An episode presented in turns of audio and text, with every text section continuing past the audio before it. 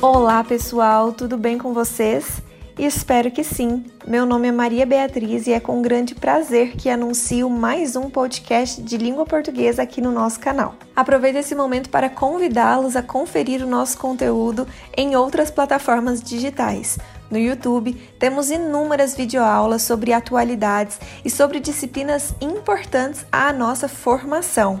Também estamos nas redes sociais, no Instagram, no Facebook, no Twitter, sempre postando informações atualizadíssimas e novidades sobre vestibulares e conteúdos escolares de maneira geral. No episódio de hoje falaremos sobre o uso dos porquês. Aprenderemos definitivamente a empregá-los conforme a gramática normativa. Afinal, juntos, separados, acentuados ou não, os quatro porquês realmente geram muitas dúvidas no âmbito da ortografia. Esta é a hora de resolvermos de uma vez por todas as nossas dúvidas acerca desse assunto.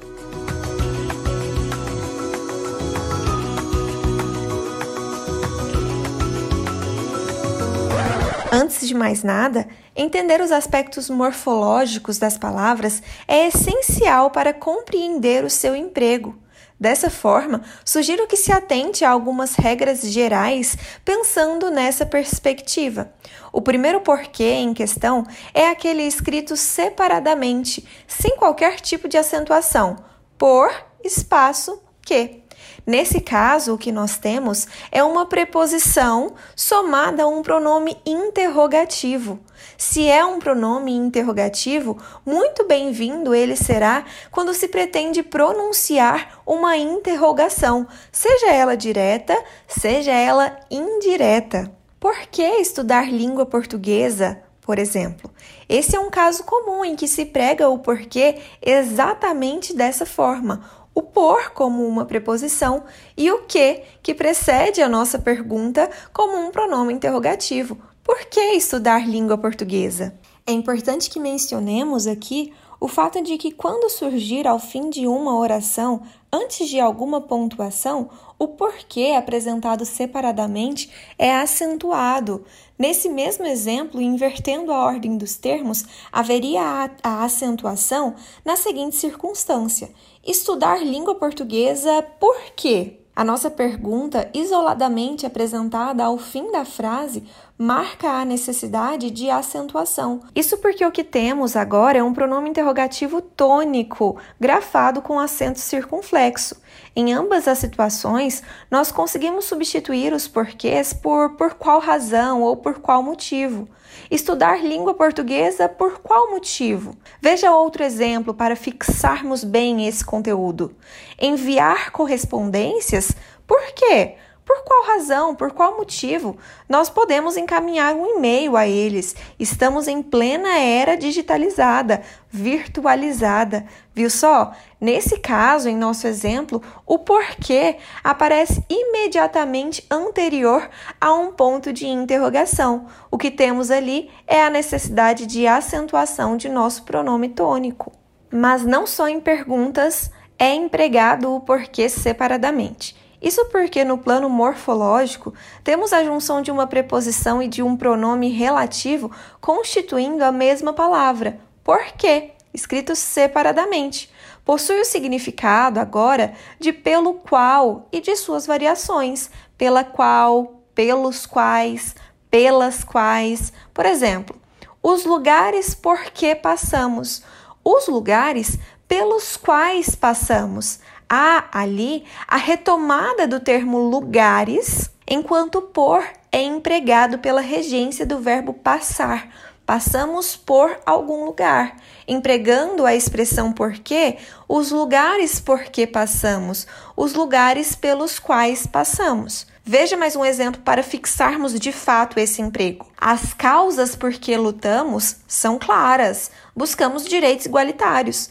As causas pelas quais lutamos são claras. Buscamos direitos igualitários. Lutamos por algumas causas. Nesse caso, há a colocação da expressão porque, uma vez que o verbo lutar rege essa preposição e nós temos o pronome relativo que retomando causas, as causas pelas quais nós lutamos. O porquê separado sempre pode embutir a palavra razão, a palavra motivo. Eu não, eu não sei por que ele fez isso, eu não sei por qual razão ele fez isso. É, eu não sei por qual motivo ele fez isso. A pergunta direta, aquela, por que você não foi? Né? Por que aconteceu tal coisa? Né? Por que você não pagou a conta? Tudo bem, o porquê é separado. Né? Ponto de interrogação. E é só lembrar que está embutida aí uma palavra. Por que motivo você não pagou a conta? Por que razão você não pagou a conta? Você sabe muito bem por que eu ajo assim, por que eu me comporto assim. Ponto final. E esse porquê é separado. Você sabe muito bem por qual razão, por qual motivo eu me comporto assim. Ah, agora está claro por que devemos nos aprofundar no conhecimento de nosso idioma, porque também nesse caso podendo ser substituído por por qual motivo, por qual razão, escrito separadamente. Agora está claro por qual motivo devemos nos aprofundar nesse idioma. Mas nem sempre o porquê é escrito assim.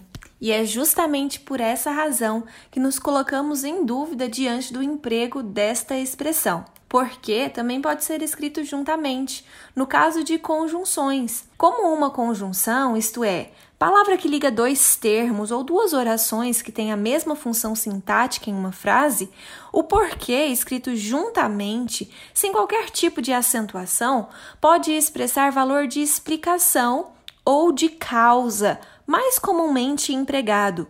Por exemplo, eu lhe agradeço porque me ajudou quando eu mais precisava. Quando há uma relação de causa explícita pela conjunção porquê, isto é, quando se indica uma razão de um fato mencionado pela oração principal, o porquê é classificado como uma conjunção subordinativa causal. É sinônimo de uma vez que, já que, por quanto. No caso de nosso exemplo, me ajudou quando eu mais precisava é a razão pela qual eu lhe agradeço. Dessa forma, a ligação entre essas duas ideias se dá por uma conjunção que exerce exatamente essa função sintática. Eu lhe agradeço por algo. Em outra circunstância, quando há relação de explicação acerca de um fato expresso na declaração anterior, o porquê é classificado como uma conjunção coordenativa explicativa, ligando agora duas orações que são coordenadas entre si não dependem uma da outra sintaticamente.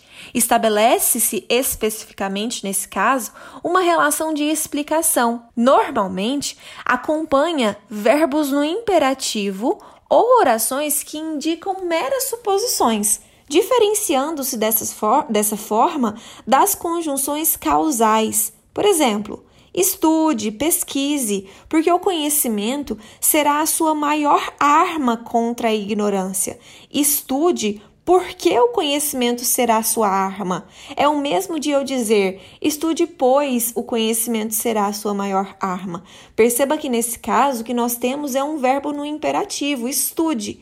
Dessa forma, o porquê que o pospõe, ligando duas orações coordenadas entre si, pode ser classificado com o valor de explicação.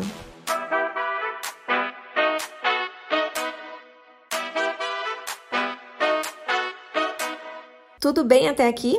Estamos quase caminhando ao final de nossa aula e nós não a encerraríamos de outra forma senão com uma análise precisa em torno do porquê como um substantivo. Esse porquê como um substantivo é escrito juntamente e veja que curioso, com um acento tônico, um acento circunflexo. O porquê junto e acentuado é um substantivo cujo significado está associado a motivo e razão. Logo, sempre que eu conseguir substituí-lo por uma dessas palavras, o porquê é apresentado de maneira acentuada. Por exemplo, diga-me o porquê de estudar língua portuguesa. É o mesmo de eu afirmar: diga-me o motivo de estudar língua portuguesa. Por ser um substantivo, normalmente é acompanhado de algum determinante, um artigo, um pronome, um adjetivo ou um numeral, definindo-o no masculino, no singular ou no plural. Eis o porquê de estudarmos língua portuguesa, conhecer as particularidades de nosso idioma. Perceba que o artigo o precede o nosso substantivo em questão. Porquê? Eis o porquê. Mas nem só artigos são determinantes em nossas orações. Numerais também podem se apresentar com essa mesma função. Por exemplo, na aula de hoje, vimos o emprego mais adequado dos quatro porquês. Quatro porquês, apresentado no plural e precedido de um numeral, o numeral 4. Quais são esses quatro porquês? Porquê escrito separadamente, sem qualquer tipo de acentuação, com acento tônico e os porquês escritos juntamente, aquele sem o acento tônico sendo uma conjunção e o outro com o acento circunflexo, apresentando-se, portanto, como um substantivo. Em nosso podcast, nós estudamos aspectos teóricos da gramática normativa. Então, não deixe de anotar cada uma dessas definições e cada um desses exemplos para que você possa rever em outros momentos e relembrar o emprego mais adequado dessa palavra ou da expressão. Ficamos por aqui com o nosso episódio de hoje e estou muito satisfeita por sua audiência principalmente por nos acompanhar até este momento. Não devo deixar de relembrá-los. Nós estamos em todas as plataformas digitais com muito conteúdo interessante. Confira, tenho certeza que irá aproveitar muito. Espero que possamos nos encontrar em breve com mais informações e mais análises associadas à língua portuguesa e às especificidades de nosso idioma. Um grande abraço, pessoal. Até a próxima.